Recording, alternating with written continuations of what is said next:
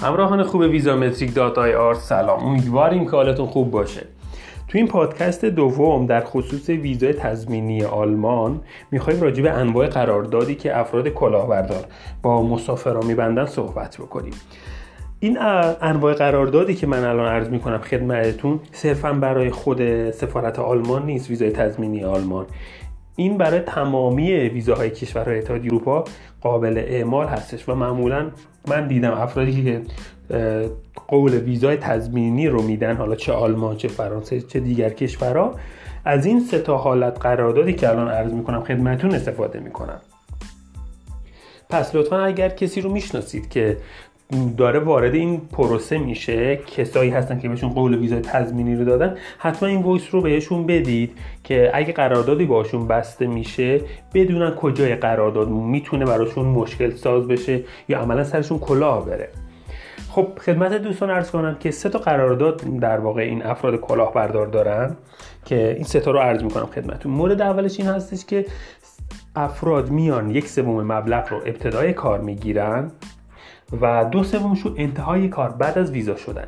اگه قرارداد شما 75 میلیون تومن باشه 25 میلیونش رو ابتدا می‌گیرن 50 میلیونش رو آخر کار می‌گیرن.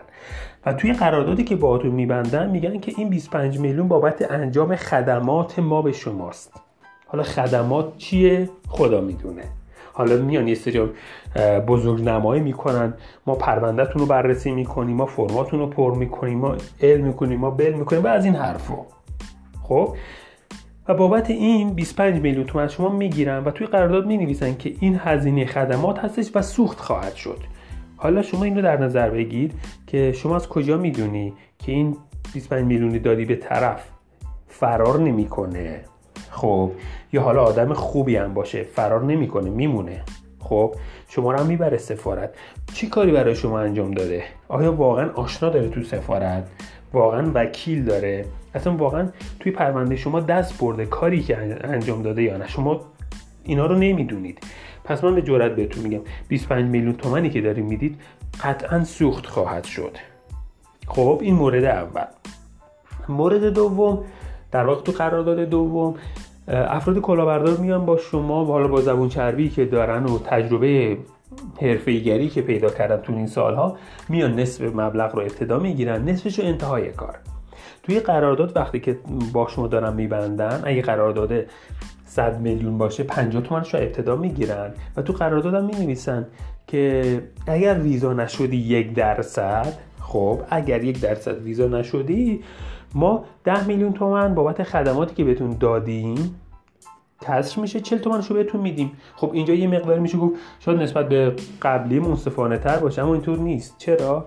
چون شما بعد از اینکه ویزا نشدید آیا این طرف رو می‌تونید پیدا کنید به راحتی؟ حالا اگر هم پیداش کردی واقعا پول به شما همون موقع برمیگردونه. بالای 99 درصد اوقات من بهتون میگم نه پیدا نمی کنید اگر هم خیلی خوش شانس باشید پیداش بکنید پولو در واقع بعد چندین ماه بعد بهتون میده. یعنی 4 ماه 5 ماه. همون 50 میلیون تومن رو تو توی هر بیزینسی در واقع داشته باشی حداقل یک میلیون تومن سود بهت میده اصاب خردکنی هم نداره براتون. خب اینم از قرارداد دوم. قرارداد سوم در واقع میشه گفت تلفیقی از قرارداد اول و دومه. این افراد تو قرارداد سوم یک در یک سومش رو ابتدا می‌گیرن. یک سومش رو وسط کار و یک سومش رو انتهای کار می‌گیرن. که اینم یه روشی که دارن پیاده می‌کنن. چیزی که بین این سه تا قرارداد در واقع مشترک هستش اینه که شما یک مبلغی رو باید سوخت بدید. یک مبلغی رو باید سوخت بدید به عنوان اینکه عنوانی که در واقع این افراد کلاهبردار به کار می‌برن این هستش که ما خدمات شما رو انجام دادیم. هر کاری از دستمون بر اومده واسهتون انجام دادیم. که به ویزا برسید و اینم هزینه وکیلمونه که همون ابتدا ما پرداخت می‌کنیم. در واقع هیچ وکیلی وجود نداره. صرفا فقط کلاهبرداریه. و شما اگر اون در واقع فرد کلاهبردار هیچ کاری برای شما انجام نده که نمی‌کنه من برنده خواهد بود بازی رو. چرا؟ چون که 10 میلیون 20 میلیون 30 میلیون تومان ابتدای کار شما بهش دادید. پس اونا قطعا برنده این بازی خواهند بود. و خدمتتون عرض شود که لطفا این فایل صوتی رو برای تمامی افرادی که می‌دونید می‌خوان وارد این پروسه بشن ارسال کنید. صرفا این ویز قراردادها برای ویزای تضمینی آلمان نیست. می‌تونه برای فرانسه استفاده بشه ایتالیا یونان کانادا و کشورهای دیگه. لطفا این ووش رو به همه اون افرادی که شما می‌شناسید در واقع ارسال کنید.